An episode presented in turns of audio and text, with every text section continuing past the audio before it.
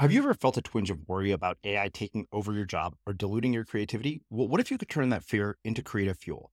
We've just published an amazing new ebook called The Four Keys to Success in an A I World, and this is more than just a guide. It's a deep exploration into the human skills that A I can't touch, the skills that are essential for standing out and thriving, no matter how much technology evolves. We're talking about real differentiators here, like creativity, emotional intelligence, critical thinking, and much more. Inside, you'll find actionable insights and strategies to develop these skills, whether you're a creative person, a business person, or just simply someone who loves personal development. This isn't a story about tech taking over. It's a story of human creativity thriving alongside A I. Picture this, A I as your creative co-pilot, not just as a tool, but a collaborator that enhances your unique human skills. The Four Keys ebook will show you exactly how to do that and view A I in a new way that empowers you instead of overshadows you. Transform your creative potential today. Head over to unmistakable creative dot com slash four keys. Use the number four, K E Y S. That's unmistakable creative dot com slash four keys and download your free copy. Most of us have been raised to ask three dollar questions, right? Uh, should I buy lattes? That alkaline water? Oh, I don't know. I, I want this uh, LaCroix, but the generic one is thirteen cents cheaper. I was raised to think about those questions myself. Most of us have been raised to ask three dollar questions, but we really should be asking thirty thousand dollar questions, the big ones. That's what these rules are about. Those rules include things like, do I have a good job and am I paid well? Okay, that's important. Spend time developing those skills. Am I automatically saving and investing? That's important. That's going to be worth hundreds of thousands of dollars. If I'm married or if I'm in a relationship, is it with the right person? That is massive. And that's actually one of my money rules, which is probably the most controversial one of all. But most of us, we're asking these questions. Should I buy a latte? Should I get an extra large instead of a large? When in reality, if we get these five to ten big wins in life right, we never have to worry about lattes or cheesecake or any other three dollar questions. I'm Srini Rao, and this is the Unmistakable Creative Podcast, where you get a window into the stories and insights of the most innovative and creative minds who've started movements, built thriving businesses, written best-selling books, and created insanely interesting art. For more, check out our five hundred episode archive at unmistakable creative dot com.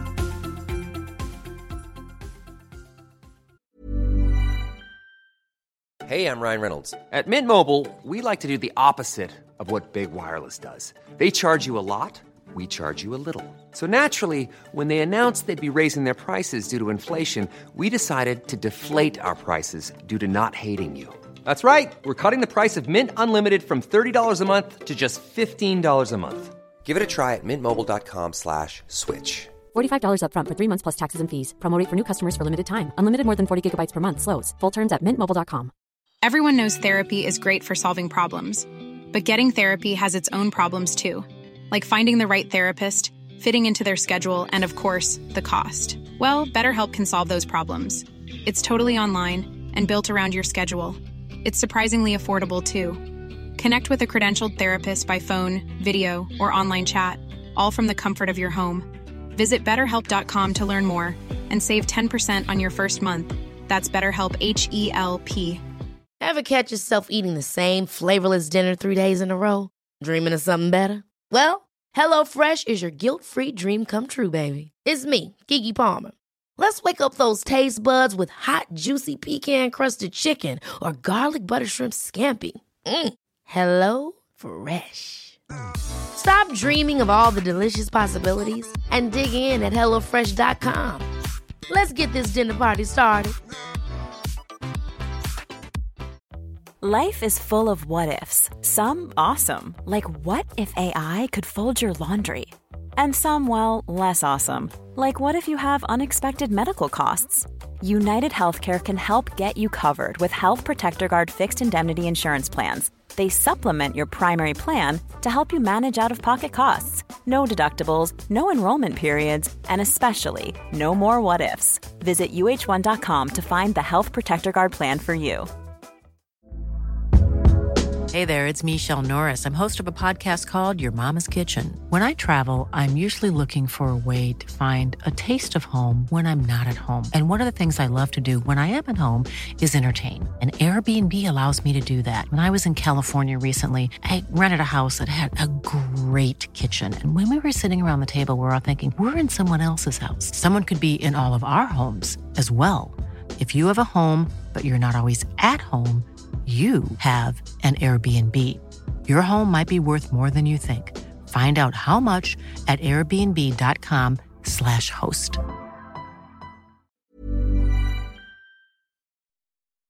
As creators, we're always on the move. Whether it's a live podcast event, a pop-up shop, or a workshop, we're constantly interacting with community, and that's where Tap to Pay on iPhone and Stripe comes in. Imagine this. You're at a live event, a listener loves your merch, or a participant wants to sign up for your course on the spot. With Tap to Pay on iPhone and Stripe, you can accept their payments right there and then, right from your iPhone, so there's no extra hardware or no delays. Total game changer. It's not just for creators. Any business owner can do this. It's about making transactions smoother and much more personal, growing your business in your way. We've been using Stripe for our products and courses for a long time, and now with Tap to Pay on iPhone, you can take your business to the next level too. So visit stripe.com slash tap iPhone to learn more. Remember, folks, with Tap to Pay on iPhone and Stripe, your business is always at your fingertips. Ramit, welcome to the Unmistakable Creative. Thanks so much for taking the time to join us. Thanks for having me. Yeah, it is my pleasure to have you here. So as you and I were saying before we hit record here, uh, you were actually one of our very, very early interviews back in the days when we were called Bloodcast F M. And, uh, you know, obviously a lot has changed since then. Uh, you had a new version of I Will Teach You to Be Rich come out, um, which I got my hands on immediately. We happen to have the same literary agent. Your brother has been a guest here on the show. Uh, all of which we will get into, but I want to start by asking what I think is a really fitting question, given the subject matter uh, of what you write about. And that is, what birth order were you? And no. what impact did your birth order end up having on the things that you believed about money when you were growing up? I was number three of four, and I don't think it had any order, any impact at all. Really? I don't really believe in that. No. No, I think, uh, you know, I think that you do, um, you know, you make your situation, your situation certainly influences you and your family, your parents, where you live, your socioeconomic status. I also think you can influence it and you can influence the world, but I don't really believe in birth order yeah. stuff. I guess the the reason that, that comes up for me is because of the fact that one of the things that I saw growing up with my own parents is that their economic situation was really different when my sister came along versus when I came along. Like by the time she got to high school, my dad was a tenured professor.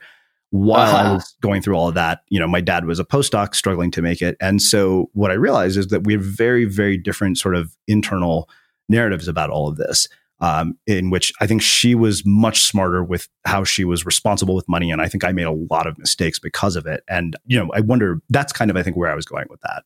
Got it. Well, that, I think we do have some things that happen in our family. Socioeconomically, we were pretty much the same. But listen, I remember doing a lot of chores as a kid, okay? I was uh, the vacuumer. I emptied the dishwasher. And uh, I remember mowing the lawn a lot. By the time my brother was the only guy in the house, he was not doing those things. I would come back from college. I'm like, wait, who's that person in the back mowing the lawn? There's a gardener? What's going on here? So then I'm watching my brother playing on some uh, video game system or something. I'm like, dude, do you know how to mow the lawn? He's like, no. I said, okay, got it. Things are really different for you than for me. But yeah. aside from that, you know, I didn't have the the huge change that you did with your, uh, you know, your parent becoming a professor. That was not the case for us. Yeah.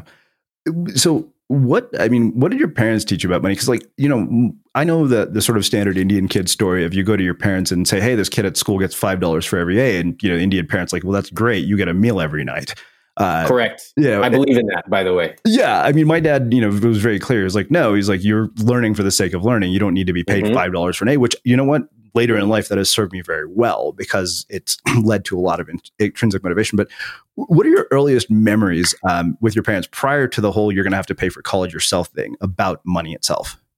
A lot of memories. Um, you know, you have to remember that my dad worked and my mom stayed home with four kids. Um, I remember, I remember a lot of lessons, including the you know, just day to day going out to eat, which was very rare. Um, I remember that my mom kept a, a drawer full of coupons, and she would look at them and review them and take them to the grocery store. I remember that uh, we would pack lunches always if we ever went on a trip. My mom would pack it for us. And I remember her going to Disneyland. I think I was like a maybe ten or twelve or something. It may have been the first or second time we went to Disneyland. And I remember my dad pulling out like every single possible discount and just stacking them that he could. And I was actually in awe. I was like, wow, he's really getting the obscure ones today. But but then I think about it, and I remember, like, I didn't know our family's financial situation, and I didn't understand the context of what an income meant for a family. But when I think about it now, raising four kids, uh, we were all involved in sports. Um, you know, we had a house, we felt safe. That is very expensive to do. And, um, and to be able to figure out how to do that was incredibly, um, I think, challenging for my parents. I later asked my mom and dad in, in my twenties, I was like, how did you afford it? And then I started to hear all these interesting stories. Like, um, like first of all, my mom was like, well, we never had any help. We certainly did not have a nanny or a house cleaner or, or anything like that. I remember folding clothes. My sisters folded clothes uh, because you can imagine the amount of laundry with four kids. yeah. And, uh, and then I remember hearing this story in my twenties where my mom said that we were playing A Y S O soccer in California. That's like um, basically like soccer for kids. And she called up and said, hey, this is really expensive, all the equipment and the registration fees. Is there anything you can do? And they said, if you come by and chalk the field before the game or the games, we can waive the fees. And so in my twenties, I found out that that's what my mom did to get the fees waived. She went and chalked the field, uh, and we never even knew about it. Wow. So those are some of the stories I remember. Yeah, I mean, I, I think that, you know, I, I had sort of similar upbringings. My dad would call and say, hey, you know, if you get into this music school, you know, for a summer, he said, call them and ask them to give you a full scholarship. We can't pay for it, even yes. though it's five hundred bucks. And I, you know, luckily, yeah, it worked when I did. But by the time my sister came around, it was kind of like, oh, um, you want to go to Europe? Cool. You need a one hundred dollars pair of jeans because those are the only ones that fit? Great. That's fine.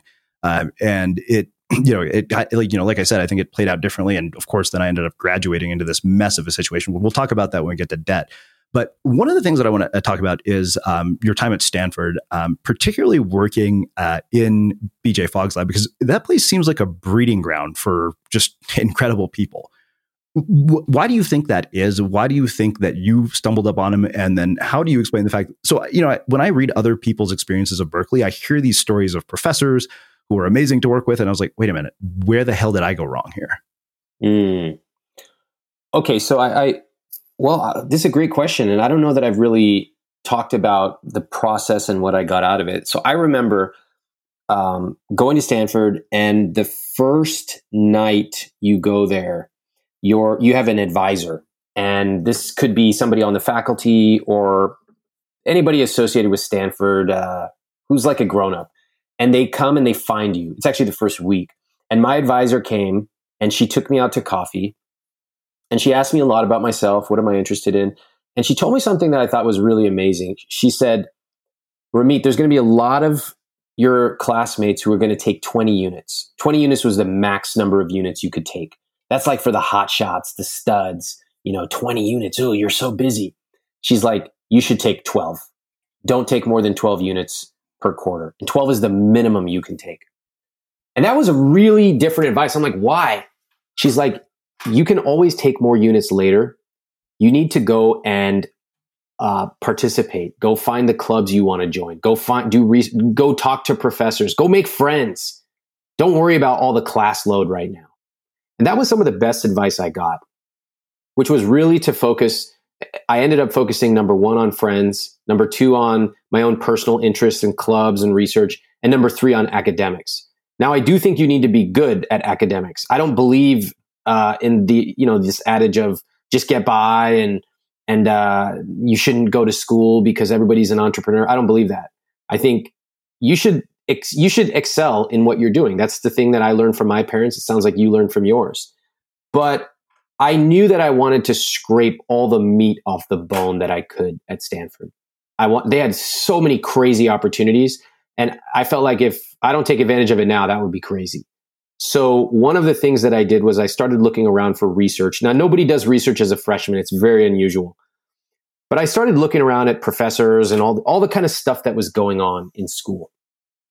And the way that I came about doing this came from my parents, because uh, even my, it's a funny story, even my dad, he had been communicating with the financial aid office at Stanford. And he found a personal contact who he made friends with. Her name was Mary. And when we went for basically me moving in, you know, I'm putting my my furniture in my dorm or whatever. He goes, let's go say hello to Mary, the lady in the financial aid office. I'm like, Dad, what are you talking about? Like, I, this is my first day of school. He's like, come on, come on. So we walk over there. He's like, go in there and just say hello to her. Put a face to the name. And I did. And that is such a weird thing to think about. Your dad is telling you to go make friends with the financial aid lady. But I did. And it turned out to be very helpful, because there were a couple times while I was on campus for five years that I had something that wasn't getting through the office. I got in touch with Mary, and that was that. Similarly, I knew that building those relationships with professors and other people, it would just be amazing. You know, that's what um, anyone can study something from a textbook, but it takes a lot of initiative to go and make uh, personal relationships. So I was, uh, there's a distant um, office that's kind of near the med school. And I remember that I was speaking to this researcher uh, out there, because one of my professors had, I told him like, hey, I'm interested in this, this. He's like, you should go talk to this person. So I go over there, and I was walking past a door, and it said the Persuasive Technology Lab. I was like, what? That's like amazing. I'm interested in persuasion. I'm interested in technology. What is this thing? So knock on the door. Nobody's there. Went home, looked it up. And B J Fogg is the director of this lab. So I would go by, you know, every week. It's pretty far out there. Again, it's by the med school. And no one was ever there. So finally, I sent an email to B J. And I was like, I'm interested, et cetera. And I I don't know if he replied. Maybe I had to follow up. Long story short, he's like, we don't take freshmen as researchers. Basically, no lab does. But I was persistent. And I finally found a way to meet up with him. And we, I remember we went out for coffee and we started talking, and um, basically he could tell that I was taking the initiative, and I said, I'll do whatever it takes. I just want to be around this lab and learn what's going on. And so I started working with him, and I ended up working um, with him for several years. And, uh, you know, it's been an amazing relationship. He came, he came to my wedding.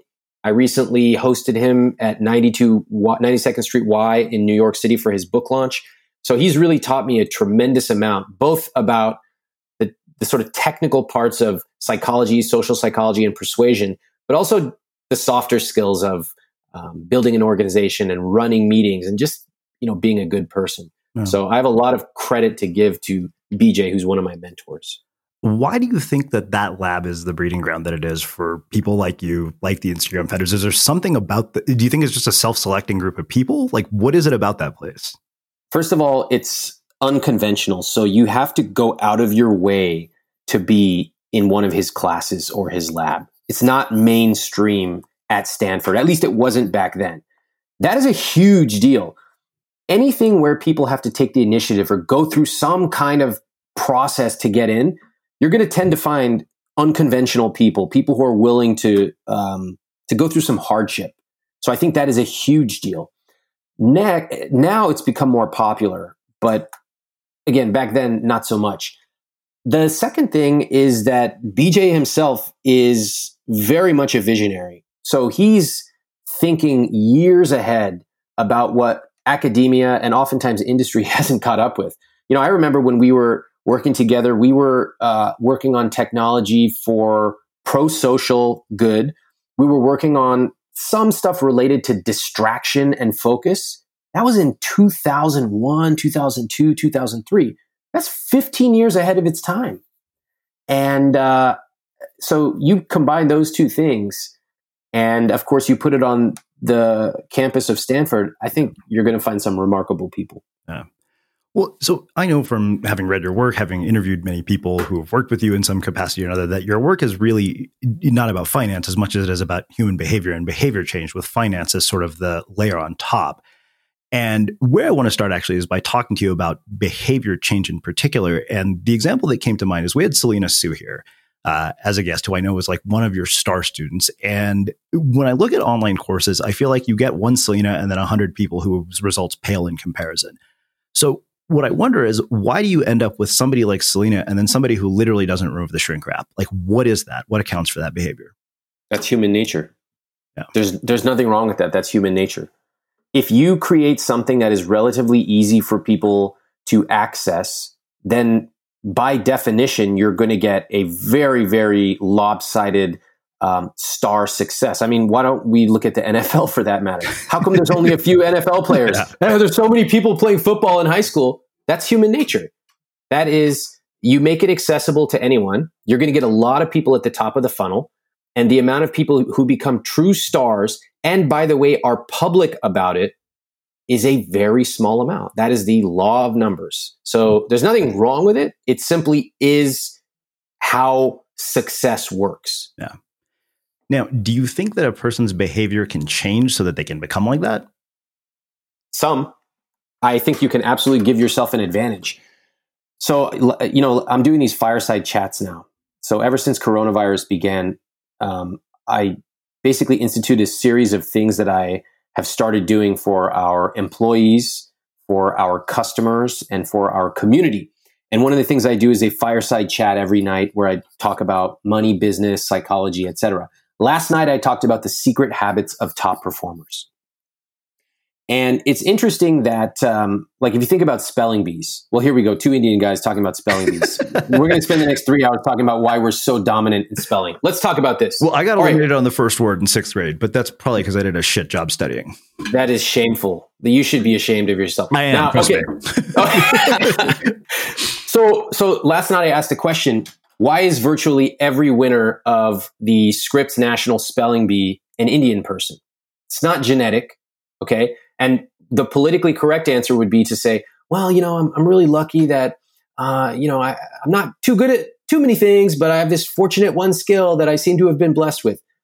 The politically incorrect truth is, in sixth grade, I would come home from school, get a snack, and then my mom would quiz me on how to spell words for two hours a day yeah. and three hours on weekends. That's behavior. So yes, you can give yourself an advantage. Of course, there are just latent talents that people have. I probably cannot, no, forget that. I cannot be an N F L player. Doesn't matter how hard I train. Doesn't matter if I get, yeah, like I could get the best coach in the world. I don't know any coach name, but I could get the best coach and it's not going to happen. Okay. That's talent.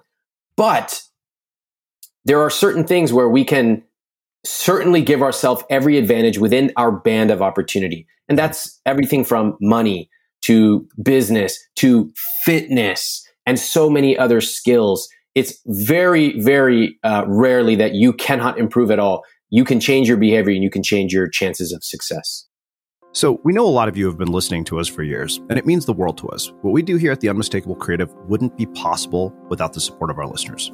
If the podcast has been valuable to you, one of the best ways you can support us is to subscribe to Unmistakable Creative Prime, which gives you access to transcripts, all of our courses, monthly coaching calls, live chats with our guests, and an incredible community of creatives. And it costs less than you spend on a cup of coffee every month. For the school teachers and people in our education system, Prime is completely free to help you with this transition to teaching online. We've packed it with a ton of value and actionable content, and we hope you'll check it out. Just go to unmistakable creative dot com slash prime to learn more. Again, that's unmistakable creative dot com slash prime. Yeah. Well, I mean, the funny thing is I, I also think about environment and the role that plays. Like one, somebody once told me that if you mismatch talent and environment, you're going to get poor performance. And even in my own life, right? I think I told you before we hit record, I got fired from every job, but I don't think you write books and do the kinds of things that you and I do if you're not a self-motivated person, because nobody holds you accountable to finish that stuff. Yeah, I agree with that. And I also think that ties back to your question about some of my star students. Right? It's one thing to go to a classroom where you have to go every day because your mom and dad are checking your attendance. Okay. You're going to absorb something just by pure osmosis. It's another thing to to get access to a YouTube series or even a course that you paid a couple thousand bucks for, and then to log in every day, follow along, and apply it to your life, even when, you know, on Wednesday night you might be tired, or on Friday night you're out with your friends, to stay consistent. That level of discipline is difficult, and um, it's certainly achievable, but you also have to have a why. You have to have a reason driving you to it. And, you know, I, I've had my own experiences with performance, whether it be in the fitness world or whether it be in spelling or in business. And truth of the matter is, you know, sometimes you're just not ready for it. You know, you might commit to a diet, or you might commit to buying some course, and you're just not ready. It's not the right time. Yeah. But the same thing can be true. You can come back five years later or five months later and say, you know what, I'm ready now. Same material, profoundly different results. Yeah. I mean, I think for me, it was largely circumstantial. I graduated into two recessions. April two thousand nine, no job. I was like, okay, perfect. I have all the time in the world. So it was like, I yeah. now have the discipline to finish this course. Yeah, that, you know what? And I'm really glad you, you're um, talking about the environment around us, because it profoundly affects us. And I don't believe these uh, tropes about pull yourself up by your own bootstraps. And that's unusual for somebody in self-development to say. You know, in self-development, it's very hardcore. You could change your own life anytime. And of course, I believe you can change your life. But I also believe we have to acknowledge the systemic forces and the environments around us. They have a profound influence on what our vision of success even is. Do we think it's possible? What are the people around us saying? And that can limit us, or it can open up our opportunities. I think that makes a, a perfect segue to talk about the emotions around money, particularly in the context uh, of what we're bringing up, because I think that, you know, no matter how hard you and I have worked, uh, you know, in a lot of ways, we both come from backgrounds of privilege. You know, you got to go to Stanford, I got to go to Berkeley, son of a college professor. And I've always said, like, self-development, many of the things that we talk about in self-development are really designed for people who are not, you know, working three jobs to put food on the table and getting shot at while walking through the ghetto. Like, this is a completely irrelevant conversation to them. And I think that one of the things that you talk about early on in the book is this whole idea of a victim mindset. But what I wonder, first off, is, you know, we talked about environment. How much of our behavior around money is based on sort of an internal narrative and a story that we tell ourselves? Because I feel like you can change tactical stuff all the time, but until that internal component changes, you somehow go back to the same behavior and over and over again. I agree one hundred percent. In fact, in the second edition of my book, I talked about what I had changed in the book. I added eighty new pages of material. Of course, I updated some of the accounts, but I also added that I can give you the perfect tactics and chapter five's perfect automation system. But if you don't acknowledge your money stories and you don't work to change them, then it's just in one ear and out the other. And for example, one of the exercises that I do is to ask people, what are the memories you have of your parents talking about money around the dinner table? What words literally did they say? And most common words are, we don't talk about money in this house, or easy come, easy go, or we're not like those rich people who trample on others to make their money. Okay? Now, just imagine the effect of hearing that as a young kid, maybe watching your mom or your dad or both on the twenty-ninth of the month, sitting there with their checkbook, trying to figure out where they're going to pay for, you know, rent, and thinking about how that affects you as you get older. And what we find is that many people have a scarcity-based approach to money, that they just want to save, save, save. And I asked them, what does money mean to you? And they've never really thought about it, but when they dig into it, they say it means safety. Safety, what is that about? Well, you know, my dad lost uh He lost a bunch of money when he got laid off in two thousand nine, and we had to give up our house. Safety, literally a roof over our heads. If you don't acknowledge those stories that you have internalized, believed, then those stories will continue to guide you for decades. And it is unbelievable how many of my readers, uh, when we start talking about this, they go back and back and back and realize, wow, I'm being guided by these invisible scripts, these money stories that I didn't even realize were guiding me. And uh, so I think that, yes, you can give people the perfect tactics, but You need to acknowledge your money stories. You also have to believe that you can change them. Yeah. And I've had to change a lot of my stories. Absolutely. Uh, and it has been scary, nerve wracking, but also very empowering when you realize, oh my God, I can do this. Yeah. So particularly in the context of what is happening right now with this pandemic, uh, you know, I, I've said that if you're somebody like me as a knowledge worker, like this is more of a massive inconvenience than it is a real crisis. But, you know, when you see the fact that people are literally, you know, whatever income they have, they don't even have the ability to earn it anymore. Um, I mean, given that you're doing these fireside chats, what are, what are you telling people who, what do you say to people who are literally working in restaurants and, and places where they can't even go to work anymore? You know, um, the, the unfortunate, the, the thing I tell people is in times of crisis, the most important thing is to accept reality, make a plan, and move. And I really mean that, accept reality. And the unfortunate truth is that if you're working in a restaurant, that job is probably not coming back. And that industry is not coming back, at least for a while. That's a really hard thing for us to acknowledge. That especially in America, we have this entire cultural invisible script of there's always a happy ending.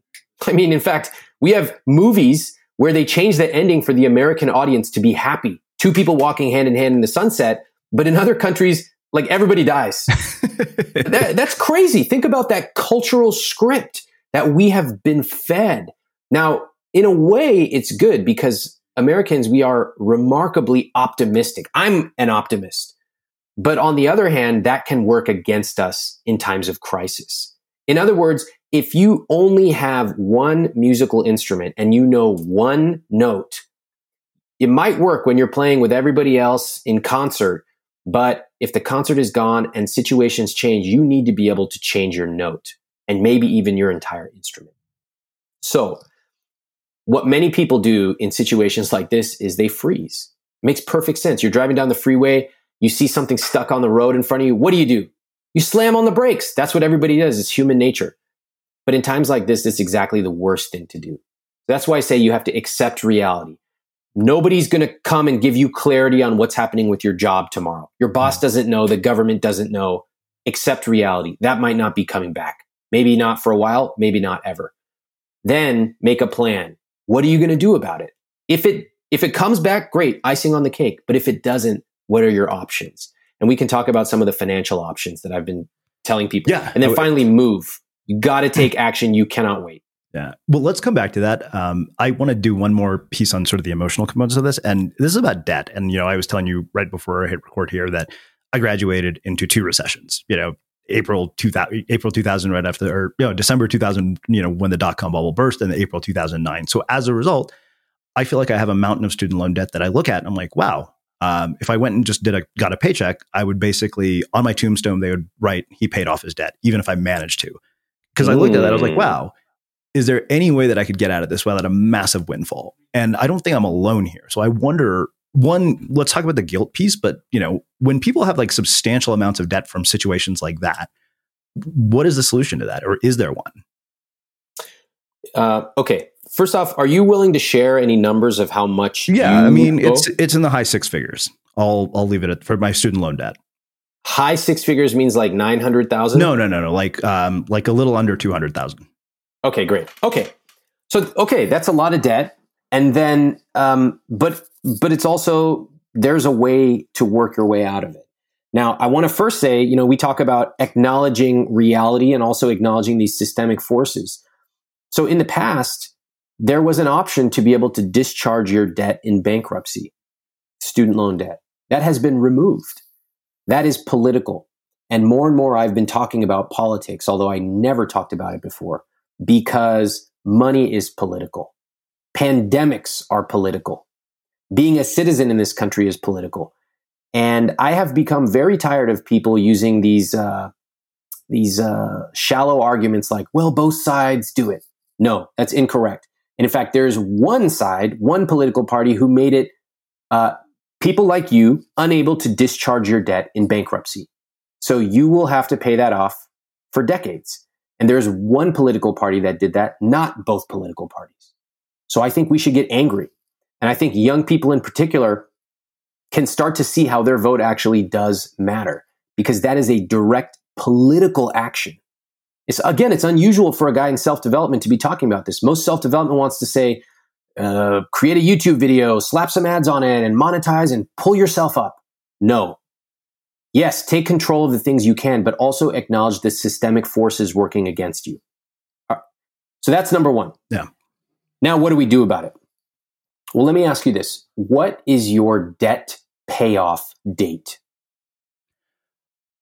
I don't think I have one, because I honestly just didn't feel it was possible. And I, um, it, to me, it was kind of like, okay, is the trade, the trade-off is, do I live, am I going to basically service this for the rest of my life and not have lived any aspect of my life?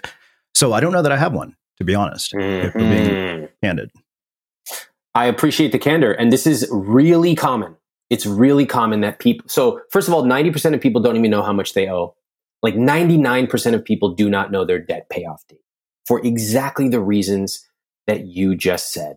And this is where we get into the emotions of it. Right now, I can understand your emotions. What are they? Overwhelmed, uh, resignation. What else do you feel when you think about this debt? Um, I mean, I think overwhelming resignation probably is the really big one. Uh, you know, like I hear stories from my friends of mine who are in similar situations who graduated the same time I did. And I hear horror stories like, oh, you know, when your parents die and the life insurance policy kicks in, that's how people pay off this kind of debt. And I was like, well, that's not what I want to have happen to do this. Yeah, I agree. You know, anger at people who anger. put me in a situation that, you know, I, I couldn't control, like you said, systemic forces. Mm-hmm. Um, what no, about guilt? Yeah, definitely guilt. Like I feel guilt um, because I feel guilt, and I also feel that, wow, like I haven't been able to do the things that people my age should be able to do, like get married and start families and all that stuff. Because, you know, um, I mean, like my, I've had relationships end over financial difficulty. So it's one of those things that guilt is definitely there. Yeah. So I, I, I think it's so important that you are sharing how you feel about it, because most people jump right into one of two things. One, they just ignore it. It's that's the easiest thing to do. They don't even want to open up their bills. Or two, they try to start jumping to solutions without ever thinking about, how do I feel? Right? So it's important to acknowledge anger, overwhelm, resentment, resignation, guilt. Those are really important, and they and we should acknowledge them. What I would say after you acknowledge how you're feeling and what the actual situation is, is okay, now it's time to make a plan. So right now, my guess is the plan has been to sort of just ignore it or pay the minimum. Yeah. Would that be accurate? That's that's pretty accurate. I, in fact, I was I was actually very scared to tell you this, because I remember, you know, uh, reading that part in the book about how you said people think I'm going to judge them because I teach this stuff. And I was like, okay, this guy's going to think I'm an idiot for having managed a, a you know substantial book deal in ten years of building this, and I'm somehow still buried in this debt. No, I don't think you're stupid at all. I think that we all have areas of life that we feel the exact way you feel. Overwhelmed, anxious, just not sure what to do. We don't know what to do, but we know that it's bad. Every yeah. one of us has that. It doesn't matter how successful you are in one part of life. We all have something like this. So I, I've become much more compassionate after fifteen plus years of self-development, because first, I've seen how many people feel this, and it's virtually everyone. And I feel it myself in certain areas of life. And then I have also um, just basically realized that judging people doesn't get them to change. It makes you feel good for one second, but it doesn't help anyone change. And so that question, would you rather feel good or would you rather be effective, really made a big impact on me. So for you, like I said, um, your numbers are not unusual. I've met many people like it. The way you talk about your debt is very common. The one thing that I would propose to you is, let's talk about a potential plan here. Because the plan of ignoring or paying the minimums, I probably don't think is the most effective. Would you agree? Yeah, yeah, I would. Okay. What do you think that plan would look like? An effective one? Yeah, for your debt. Well, you know, I mean, I think the the sort of balance is, okay, how do I make sure I have enough to, to live off of? And, you know, like not to the point where I'm doing nothing but eating, you know, rice and beans and living in poverty, but enough mm-hmm. to live, you know, I mean, like we talked about, environment plays a big role. So like if your environment is something that just makes you completely miserable, then you're not going to thrive in that environment at all. Um, So enough to, to like, it's funny because I don't necessarily have like a ridiculously high standard of living. Like, you know, we, you, when we talk about conscious spending, I'll talk to you about that, but like I'm a, a surfer and snowboarder. Those are the two things I love doing. So I would probably spend money, you know, there. I want to be able to, to keep doing the work that I love doing, um, and make enough doing this, um, where I can allocate some of it to the debt, but also maintain my standard of living and then be able to also do things like start a family. Mm-hmm. I noticed that you did something in your answer. So let's just rewind to what I asked. I said, what do you think that plan would look like? Yeah. And then what did your answer consist of? I think I described the life I want to live, not the plan you, itself. Agreed. You did that. But you also spent ninety percent of your time answering what you didn't want to do. Uh, I don't want to live on ramen. I don't want to forsake this. I don't, I don't, I don't. It's so much easier for us to talk about what we don't want. And you see this a lot when people are uh, looking to be in a relationship. You're like, what kind of person are you interested in? They're like, well, I don't want someone who's this height. I don't want someone who does this. They, I don't want someone who works in this industry. I'm like, okay, okay. Let's talk about what you do want. And it's interesting that human psychology, it's almost like a vortex. When people start talking about what they don't want, they can go on forever. They're almost in a daze. And when I say, you know, that was, I understand you have a lot of things you just mentioned, but did you notice that you just spent ninety percent of your time talking about what you don't want? They visibly shake out of it. Like they didn't realize that was happening.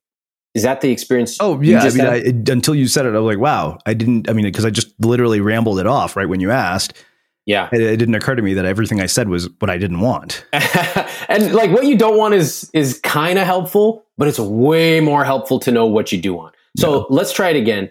Uh, let's start off with, what lifestyle do you want? Okay. I want to be able to surf and snowboard as much as possible. How much? Uh, I would like to take at least uh, two, sur- two surf trips abroad every year. God knows when that's going to be given, assuming that we get out of this mess. Um, I would like to buy a season pass every year for uh, ski resorts here in the United States, which I do right now. And I would also like to be able to travel to uh, various ski resorts within the United States and be able to do weekend trips at least once a month. Great. Anything else? As far as lifestyle goes, those are the big ones. Um, it, it's funny because outside of those two hobbies, my other hobbies are like video games, books, uh, you know, creative hobbies, that kind of stuff. But no, those are really the big ones. Okay, awesome. Uh, having a CrossFit gym that I can go to uh, is another one. And then being able to live. In fact, I love where I live right now. This is my favorite place I've ever lived my entire life uh, because of the fact that I have an office that is separate from my bedroom, enough uh, space in here to put in a floor-to-ceiling bookshelf. Uh, things that I've wanted for a very long time. So I have that. I want to be able to start a family and get married uh, and basically maintain the standard of living I have now, but also do it with a family. And when you mentioned earlier that, you know, money has been a factor in your relationships, and it sounded like maybe you were also hinting that it might still be an issue. Can you talk a little bit yeah, about that? Yeah, absolutely. I, funny, I was going to ask you about this because it was an issue of, of boundaries. So when I was, I think right before I, I went to business school, I was dating somebody who liked really expensive things. And I basically credit carded an entire relationship because I was afraid that the relationship would end. Uh, and I basically agreed to do all sorts of things I knew I couldn't afford. Mm. So do you hear the pattern of avoidance in both of yeah. those cases, the student debt and then the relationship one? Yeah. It's a story, right? It's a it's a tr- it's a characteristic or a trait, not a trait. It's a story you tell yourself that it would be better to avoid this than to have the difficult conversation, either with my ex-partner or with myself. Yeah. So let's just pretend that you did have that conversation with your partner back then. What do you think would have happened? Knowing this person, the relationship would have ended, but that actually would have been a blessing in disguise. I mean, okay. it did, it did eventually end because it was toxic in ways that I didn't even realize, but uh, it, I probably would have saved us both a lot of suffering. Okay. Okay. And what about if you'd had that conversation with yourself? I think I would have come up with a plan uh, much earlier to at least make some sort of dent in this. Okay. I agree. Well, why don't we just have that conversation right now? Okay. Let's talk now. We've acknowledged reality. We've talked about what kind of lifestyle you want. And we're fast forwarding through this because normally this would be a much slower process, but let's just talk about a basic back of the napkin plan. Okay. What do you think success would look like for you at the end of this plan? at the end of this plan. Uh, yeah. Do you want me to give you actual numbers? It could be numbers, or it could be how you feel. You tell me. I think that the biggest thing that I would feel is a sense of relief and a sense of freedom and uh, a sense of confidence. I th- you know what the other thing is that, you know, throughout this period, my parents have had to help me at certain times when, uh, I mean, even now in the midst of this, this crisis, I've had to ask for help. I think uh, independence is another one that I would feel independent, that, you know, how is it that I'm forty and still having to ask for help at times? Dude, I really appreciate your honesty and the candor. I think that so many people uh, have experienced one aspect or another of your story: debt, having to ask parents for help, uh, being overwhelmed and not making a plan. It is so um, relatable and vulnerable that you share this with the people listening. And also that we can show everybody that once you admit these things, it's not like someone is going to come down and strike you with lightning or judge you and shun you. There are actually people around you that care about you and can help you acknowledge it, can tell you like, that sucks. And then if you are ready, they can help you make a plan. So I really appreciate that you're sharing this kind of level of honesty. I really did not, I didn't expect it. And I think it's awesome. Thanks. Um, so you you would walk out of a plan, if it's successfully executed, feeling confident, feeling independent, and feeling more free. Yeah. Is that right? Yeah. Okay. One one thing that I've found when people have debt is that it almost doesn't matter how much debt they have, they feel overwhelmed. I had somebody write me on Instagram yesterday, and he was like, I've ignored my debt for a while, but I think I should declare bankruptcy. And I said, how much debt do you have? Guess what he said? I don't know. Thousands? fifteen thousand dollars. see, see, to you, you're laughing because you're like, that, that must be nice. Yeah. But to this, to this guy, it's overwhelming. And it reminds me of this old research study that Sun Microsystems did in the nineties. Remember, this is the nineties on email. And they found that Um, people would complain and feel overwhelmed about the number of emails they had, whether it was, I think it was like ten a day versus fifty a day. Again, it was the nineties, okay? So these numbers are smaller. But it doesn't matter what amount they had, they still felt overwhelmed. So the same is true with debt. People feel overwhelmed almost regardless of what the amount is. Either way, we need to make a plan. So the basic information you need to make a plan is, number one, how much do you owe? All right. And like I said, a lot of people don't know the exact numbers. Mm-hmm. Find them out. Number two, what is your interest rate? And if you don't know what they are, that's okay. You call up your companies and tell them to tell you. And then number three, how much are you paying towards it? So by paying the minimum, you're basically just extending this forever. You'll never pay it off. No. And we don't want that. But what's interesting, especially with large amounts like the amount of debt you have, is that if you put even a little bit more towards it, like an extra hundred or one hundred fifty bucks a month, uh, or you take any sort of windfalls you get, maybe birthday gift or tax refund or something, and you put it towards that, you can often shorten the payoff period by years. I'm talking major, major amounts of years. So I did a calculation for a guy. He owed, uh, I think it was two hundred fifty thousand dollars in student loan debts. And I showed him that by paying a tiny bit earlier, he shaved off something like twenty years wow. off the payments. It was crazy. It was absolutely crazy. And what was critical about that interaction we had was that if I was just showing him the facts and the numbers, it just bounces off people, just goes in one ear and out the other. But if we start at what does it feel like? It feels bad. And what would it feel like if you achieve this goal? Feel good. Now the information is way more palatable. So you can go to, it's called a debt payoff calculator. You can find any, there's a million online. You can plug in your numbers and play around and you will be shocked. And at the end of that, you can set up an arrangement with your company. You can also, by the way, negotiate, especially now. A lot of them are doing um, pauses with no finance or interest charges. Some of them are even forgiving certain amounts, which is pretty incredible. But you can call them and work with them, and you can First of all, know exactly how long it will take. You will know the month and the year your debt will be paid off. And two, you can play around with the numbers to even shorten that by years. Wow. So that gives you, even though you may not have paid it off by next week, at right. least you have a plan, and that feels amazing. Yeah. Wow. Yeah. I mean, I, I think that it's funny because I think back to one of the things you wrote about in the book where you were talking about um, the thousand saving a thousand dollars a month being an aspirational goal and not necessarily the point of the exercise. And yet, uh, because people basically saw that it was impossible, they didn't try at all. Yeah. Yeah. People discount themselves a lot, and they will do things like what you kind of instinctively did, which is to talk about all the things they don't want, mm-hmm. and they don't realize they're doing it. They will also do another thing you did, which I call extreme reach barriers.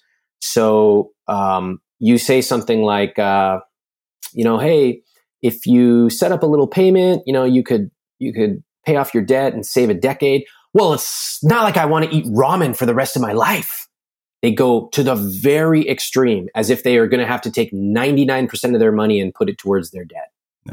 Same thing with diets, right? You, you, somebody comes, they say like, I want to lose weight. Okay, well, there are a few things we could do. Well, it's not like, uh, you know, I, I don't want to give up pizza for the rest of my life. That's an extreme reach barrier. And again, I'm not judging because I've done it myself. We all do it. It's a human tendency. But it's important to know these psychological quirks that we have, because it doesn't matter how smart you are. It doesn't matter how educated you are, how successful you are. You will do these at one point or another when it comes to making a change. And it's important to know this catalog of human quirks so that you can see when you're doing one of these things and say, oh, wow, I'm doing that. Let me, let me take a break. Let me go for a walk. Let me roll back a little bit and start fresh. And I can avoid that pitfall. Wow. Mom deserves the best, and there's no better place to shop for Mother's Day than Whole Foods Market. They're your destination for unbeatable savings, from premium gifts to show-stopping flowers and irresistible desserts. Start by saving thirty-three percent with Prime on all body care and candles. Then get a fifteen-stem bunch of tulips for just nine ninety-nine each with Prime. Round out Mom's menu with festive rosé, irresistible berry chantilly cake, and more special treats. Come celebrate Mother's Day at Whole Foods Market. Ever catch yourself eating the same flavorless dinner three days in a row? Dreaming of something better? Well, HelloFresh is your guilt-free dream come true, baby. It's me, Keke Palmer. Let's wake up those taste buds with hot, juicy pecan-crusted chicken or garlic butter shrimp scampi. Mm. Hello Fresh. Stop dreaming of all the delicious possibilities and dig in at HelloFresh dot com. Let's get this dinner party started. I'm Sandra, and I'm just the professional your small business was looking for. But you didn't hire me because you didn't use LinkedIn Jobs. LinkedIn has professionals you can't find anywhere else, including those who aren't actively looking for a new job, but might be open to the perfect role, like me. In a given month, over seventy percent of LinkedIn users don't visit other leading job sites. So if you're not looking on LinkedIn, you'll miss out on great candidates, like Sandra. Start hiring professionals like a professional. Post your free job on linkedin dot com slash people today. Burrow's furniture is built for the way you live. From ensuring easy assembly and disassembly to honoring highly requested new colors for their award-winning seating, they always have their customers in mind. Their modular seating is made out of durable materials to last and grow with you. And with Burrow, you always get fast, free shipping. Get up to sixty percent off during Burrow's Memorial Day sale at burrow dot com slash A cast. That's burrow dot com slash A cast. burrow dot com slash A cast. Everyone knows therapy is great for solving problems, but getting therapy has its own problems too, like finding the right therapist, fitting into their schedule, and of course, the cost. Well, BetterHelp can solve those problems. It's totally online and built around your schedule. It's surprisingly affordable too. Connect with a credentialed therapist by phone, video, or online chat, all from the comfort of your home. Visit better help dot com to learn more and save ten percent on your first month. That's BetterHelp, H E L P. Here's a cool fact. A crocodile can't stick out its tongue. Another cool fact, you can get short-term health insurance for a month or just under a year in some states. UnitedHealthcare short-term insurance plans are designed for people who are between jobs, coming off their parents' plan, or turning a side hustle into a full-time gig. Underwritten by Golden Rule Insurance Company, they offer flexible, budget-friendly coverage with access to a nationwide network of doctors and hospitals. Get more cool facts about UnitedHealthcare short-term plans at U H one dot com. Well, let's do this. Let's shift gears. There's two areas of this that I didn't want to um, leave without talking about. Uh, you know, they're what you call the rules for a rich life. And I don't want to go through all of them, but there were two I think that were particularly interesting, mainly because I was just talking to a guy about how to make decisions faster. Um, hmm. You know, you're talking about spending frameworks, which I was fascinated by because I was like, wow, I just spent two hours looking for a stupid hanging shelf on Amazon. Which I was like, I was like, okay, you know what? This is a really inconsequential thing. Why did I spend this much time on this? So I wanted to talk about spending frameworks and how those change over the course of your life based on your circumstances. And then the things that you talk about for disproportionate results. And then I want to wrap it up by talking about relationships because I know you just got married. And, you know, I remember you talking to Tim Ferriss about the prenup thing and I was like, wow. Uh, yeah. So Let's definitely let's let's go to that second, but let's talk about this whole idea of rules for a rich life. Yeah, so I wrote up uh, something called Ramit's ten rules. Uh, I think it was ten money rules, and you can just Google it and you'll see mine. And you don't have to agree with all of them because they're my rules, not yours. But I think that it is important for some critical areas of life to develop a philosophy. And I think one of the most rare things on earth is to meet somebody who has a point of view. Doesn't mean you have to agree with it, but for someone to have really thought about what they believe and to actually write it down is incredible. It shows a huge level of initiative and self-awareness. So take, for example, a parent and you ask them, which we ask a lot of our friends who have kids, we're like, how do you raise your kids so well? We want to know. My wife and I are really curious. And some parents, they're like, well, do you really want me to tell you? We're like, yes. And they just, they go, well, we have three principles. One, two, three. Or we have a rule that we always do this. And we have a rule that we never do that.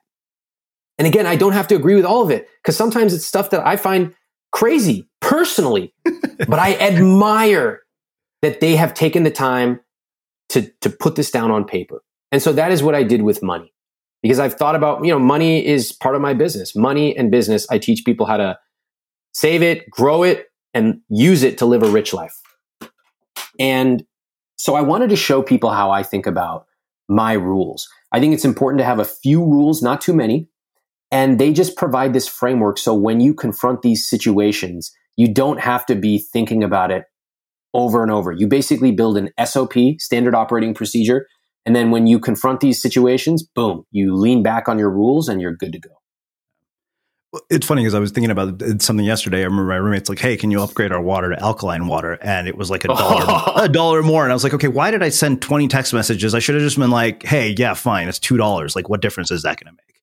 Yeah. So that's interesting. So again, like um, the big wins philosophy is a core part of I Will Teach You to Be Rich um, canon. And most of us have been raised to ask three dollar questions, right?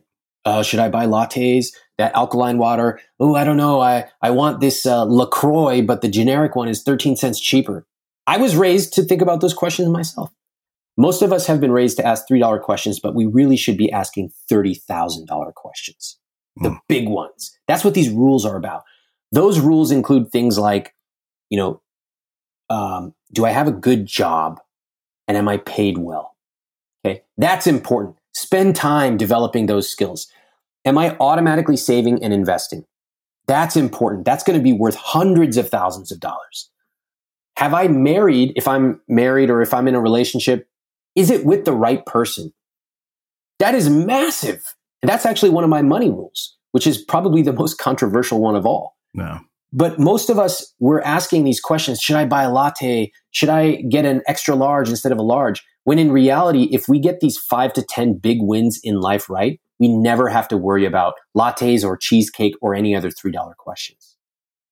Hey, Srini's put together a worksheet for this episode with Ramit's best advice on how to work on your money stories, pay off debt, and develop spending frameworks.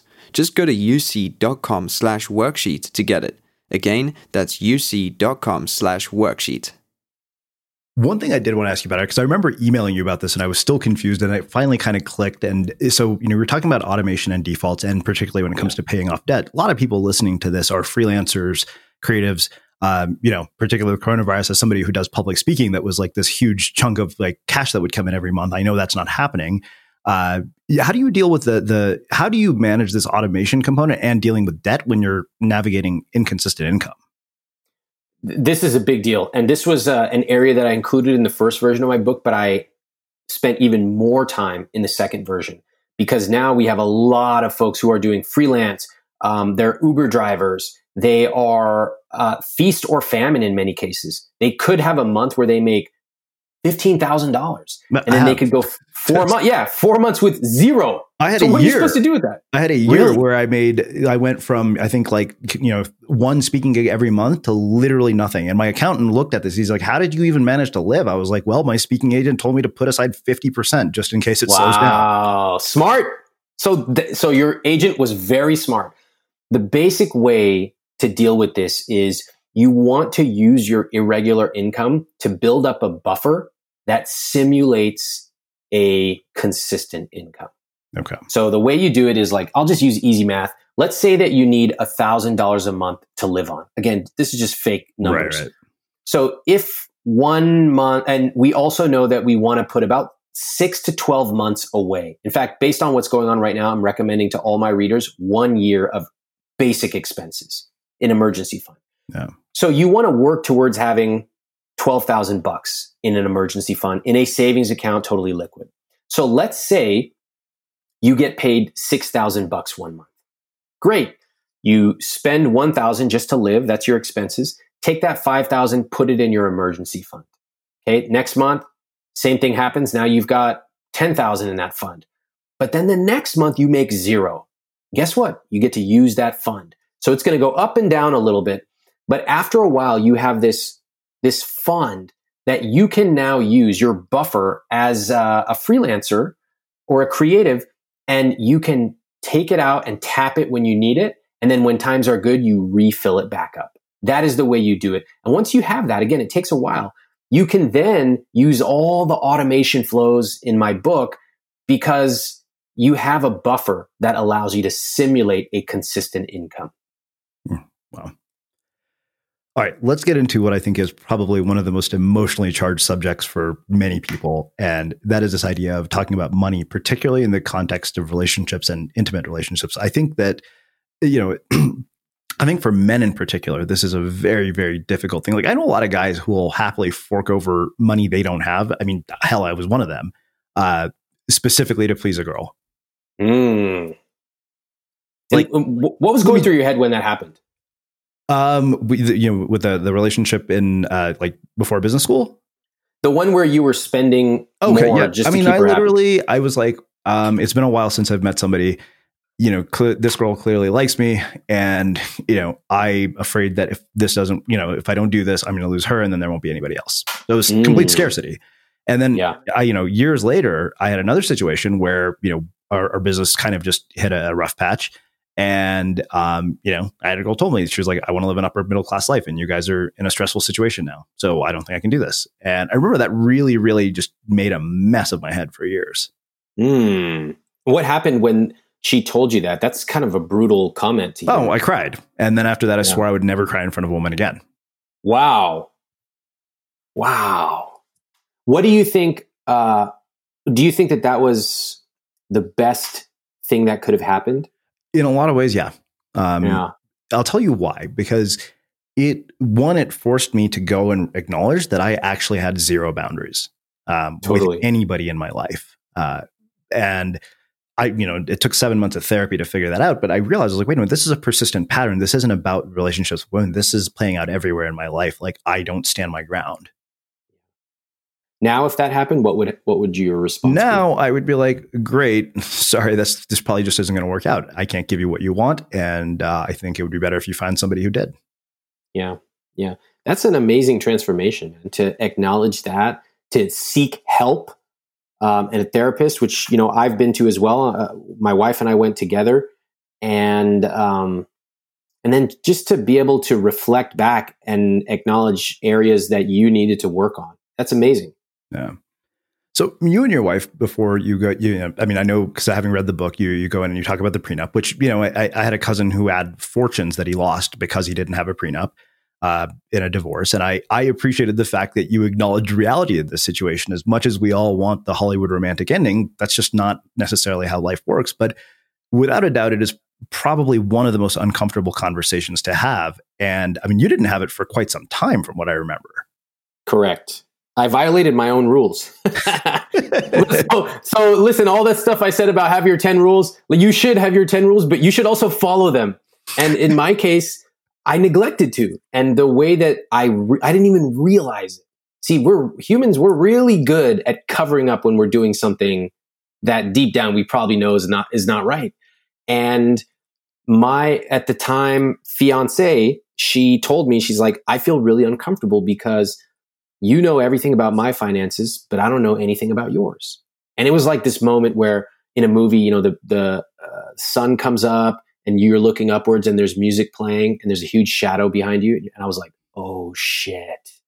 And I realized I had not told her.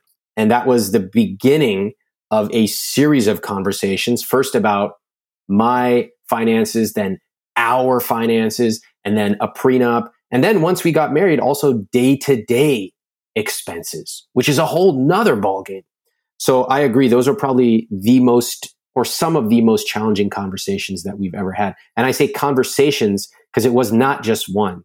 It yeah. was a law, a lot of them over a long period of time. Now, can I ask you something? Do you ever fear in moments like that, that like this could be the undoing of this relationship that I've gotten to the point where now we're engaged? Uh, wow, that's a good question. Because I think a lot of people would have that fear. I know I would. I'd be like, oh my God, this really could be the end of it if I if this doesn't go as as I want it to. I think that I did. So first of all, I felt very safe, and I, I do feel very safe with our relationship. I think that's that's critical. But I also knew that there were certain boundaries that I just wouldn't cross. And it's one thing to intellectually have boundaries. It's, you know, everyone can say, oh, like this is the line.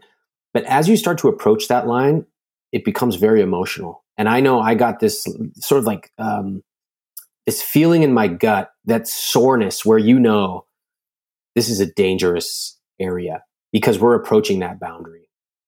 And I know that if I set this boundary, one of two things can happen. Either I don't honor it, in which case I can't trust myself for anything, or I do honor it and then this is over.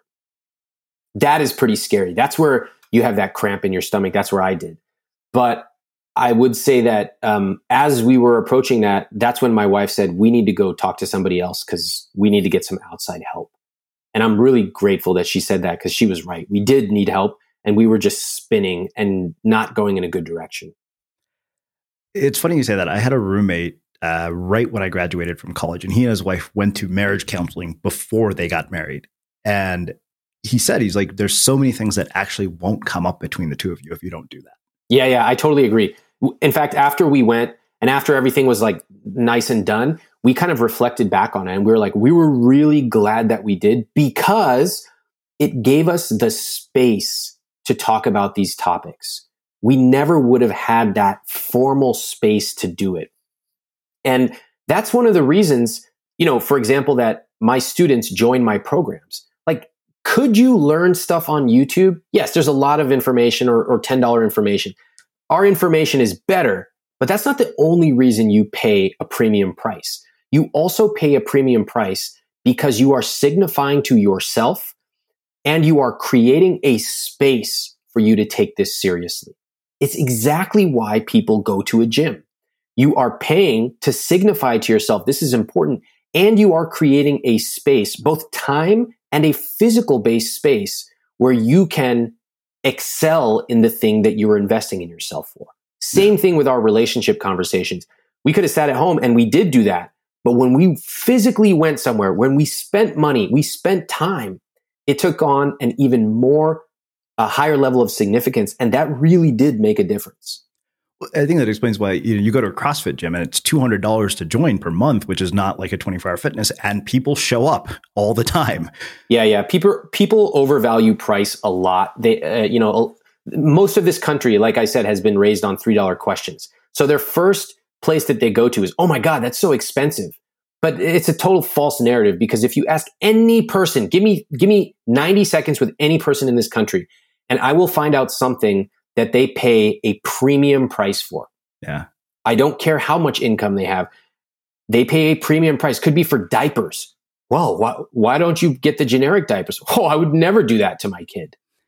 And so, and now of course the numbers are different. Premium diapers versus a premium gym is a big difference, but we all have that mentality of we will pay more for the thing that is important to us. Yeah. Well, I mean, it's funny. My dad will drive across town to Costco to save money on gas, but he'll spend eighty thousand dollars on a car. Totally.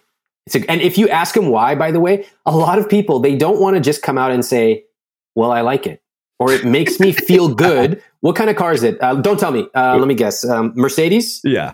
Yeah, yeah. Indians love Mercedes. So it's... um. They don't want to come out and say, it shows that I am successful if I drive a Mercedes. Yeah. In fact, I have this concept called money dials. What are the things we love to spend money on? And you can Google money dials. You'll see it. The most common one is eating out. The second most common one is travel. The third is health and wellness. Mine is convenience. The least popular of all, that I've almost never had anyone admit to, is status. And yet the people replying are using an iPhone. Uh-huh. They're wearing a certain brand of clothes, and they're like, oh, no, no, no, that's not for status. That's because I prefer the four, four ply cotton, and the technology of the iPhone is so sophisticated. Yeah. It's like, okay, maybe, but it's also status. Well, yeah, and I mean, so I get again, these shirts from Proper Cloth, which are super pricey, but I got five of them instead of twenty shirts that I don't like. There you go. You know, um, wow, I feel like I could talk to you for like three more hours about this. Me too. This is like a deep rabbit hole. Yeah, it definitely goes deep. And it, it's, you know, we talked about money. We talked about relationships, which is super juicy. We also kind of talk about the psychology part of it, which is um, facts and figures alone are not going to solve these problems, right? If you want the facts, yes, get my book. You'll read about Roth I R As and all that stuff. Fine. But what is much deeper and more meaningful in that book, or in my programs, or any of the stuff that you can find from people who think about this, is this psychology, right? You already know you should be flossing, so why don't you? You already know you should be working out more, so why don't you? If we can start to really tackle that meaningfully, then suddenly all those facts and figures that are available to you become amplified, and you can really change your life. So I have two final questions for you. Um, with age, with having, you know, sort of gotten as successful as you are, how has your definition, your personal definition of what it means to live a rich life changed from when you were in your twenties to now? It's changed in a huge way. A lot of ways. I think one, um, it's gotten the dream, my dreams have gotten bigger. And then two, I've also added new dreams as well. So when I think back to my twenties, like a rich life was to be able to buy an appetizer, because we never did with my family, or to be able to take a taxi without worrying about the ticker, you know, how much is ticking on the bill. And now it's, I want to travel with my wife for six weeks a year. Um, I want, so, so that's an example of the dreams getting a lot bigger. But then I also added new dreams, which is like uh, when my wife and I went on our honeymoon, we both independently came up with this idea that we wanted to bring our parents with us, at least for part of it, not for all of it, but for part of it. And um, and that really kind of goes back to our own core rules of, you know, relationships are really important to us. So our parents, they're healthy, they're alive. We want to bring them with us and create these memories. And if we can use money to do it, awesome. That's the best money we can ever spend. That is not a dream I would have had in my twenties. Yeah. First of all, I would have probably only been thinking of a four or five day honeymoon, right? That's the common natural thing that most of us, maybe seven days. And second, I would have never had the uh, abundance to think, let's bring people with us. Like my first thing would be, well, I, I don't want to have to stay in a room with my parents, but, but we don't have to do that. Yeah. We can actually be totally abundant. And um, we can use our money not just for ourselves, but actually for other people. So I think that that is one way it's changed. And, you know, I try to replicate that with my company, my employees, my customers. Like, you can be very generous and you can also live a very good lifestyle. And that is the model I'm trying to show people. Um, like, we're about to do a donation that we're announcing right now for coronavirus. And um, we are, uh, we're going to give twenty-five thousand dollars to Feeding America. And one of my teammates was like, hey, she's like, let's tell our community and let's match, and we'll match it. We'll increase the number. I was like, awesome, let's do it. One of our core values as a company is we are better as a team. We're better together. And so we're going to give twenty-five K no matter what. I don't care how much people donate. We're still going to give the full amount, but now we can give more. So I think with money, again, my dreams have gotten bigger, but they've also added on more dreams. And my favorite part of this is that there's this old phrase people use, especially in small towns, where they say, money changes people. They say it in a very negative, derisive tone. Money changes people. My answer is, yeah, money does change people. It should. It should make you dream bigger. It should let you add more dreams. It should let you deploy your money for things that are important to you today and for things you can't even imagine are important to you yet, but they will be tomorrow. So yes, money does change people. It should. Hmm. I think that, to me, what I hear when I, I hear you say this is that it's like, and I think I've experienced this myself, is that th- you have a certain set of value shifts that happen as you get older. Like spending time with my parents. Like, you know, I would have never thought that, oh, spending time with my parents is something I would value so much until we went shopping for my sister's wedding in India, which you probably are all too familiar with. Yes. um, and, you know, it was the first time my sister called me and she said, look, I know you've had a rough year financially. She's like, I'll cover you if you want. Fortunately, I had, you know, miles for my credit card. She said, but this is probably the last time we're going to go together. Mom and dad are wow. getting older. And it's the first time in twenty-five years. Had I missed that, that would have been one of the great regrets of my life. Amazing. Ama- talk about a rich life right there. To be able to, to acknowledge your financial situation. Here's what I have. I have some points over here. I might need a little help over there, but to acknowledge it and then to step back and say, what is important to me? What will I be thankful for in ten years, or what will I regret? And then to focus all of your resources, your own finances, your business, but also your relationships, who can help, and to be able to create those experiences. Like, that to me is the pinnacle of a rich life. And notice that the money part of it, it's an important part, but it's a small part. There are lots of people who have money who would not have gone on that trip, not for that long, because they haven't put the pieces together that money is a small but important part of a rich life, but so is intentionality. So is thinking ahead. So is values. And if you can put those all together, suddenly you are on the path to le- leading a very rich life. Mm. Amazing. So I have one last question for you, which is how we finish all of our interviews at the Unmistakable Creative. What do you think it is that makes somebody or something unmistakable? I think the rarest thing that somebody can have is a point of view. And if you can meet people who have that point of view and they've really thought it through, oh, it's, it is, uh, I don't know. It's one of the most rare, amazing things. And I always love when I meet someone like that. Mm, amazing. Wow. This has been really, really mind-blowing. And it's very cool to get to talk to you again after again. almost ten years. Yes. I'm so glad. It's like, what a trip to be able to talk way back then and then to be able to circle back now. I'm yeah. thankful. Well, really what an am. evolution. I mean, it really is. I mean, our conversations are very different now than they were yeah, then. Yes, uh, they are. What, you know, normally I would say, where can people find out more about you and your work? But I think, you know, like, unless they've been on the moon for the last twenty years, they probably know. But if there, is there anything you want them to go check out? Yeah. So I'll, thank you for saying that. But I, uh, for, first off, you can find me at I Will Teach You to Be Rich dot com. And I have a newsletter. I send it out to a few hundred thousand people. I'd love to share some of my thoughts with you. I'm on Instagram at Ramit. For those of you who are interested in potentially earning more, I'm I W T dot com slash earn. And then I'm on Twitter at Ramit as well. Amazing. And for everybody listening, we will wrap the show with that. Hey, did you know that every Sunday our community manager, Melena, sends out ten key takeaways from episodes just like this one? All you have to do to receive it is sign up for our newsletter. Just visit unmistakable creative dot com slash newsletter and you'll get them delivered right to your inbox. Again, that's unmistakable creative dot com slash newsletter.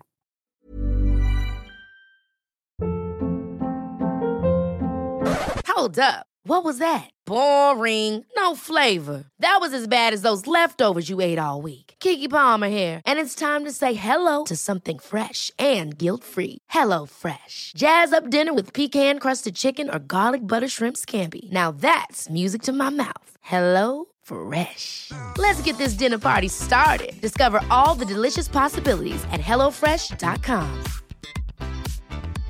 Imagine the softest sheets you've ever felt. Now imagine them getting even softer over time. That's what you'll feel with Boll and Branch's organic cotton sheets. In a recent customer survey, ninety-six percent replied that Boll and Branch sheets get softer with every wash. Start getting your best night's sleep in these sheets that get softer and softer for years to come. Try their sheets with a thirty night guarantee. Plus, get fifteen percent off your first order at boll and branch dot com. Code BUTTERY. Exclusions apply. See site for details.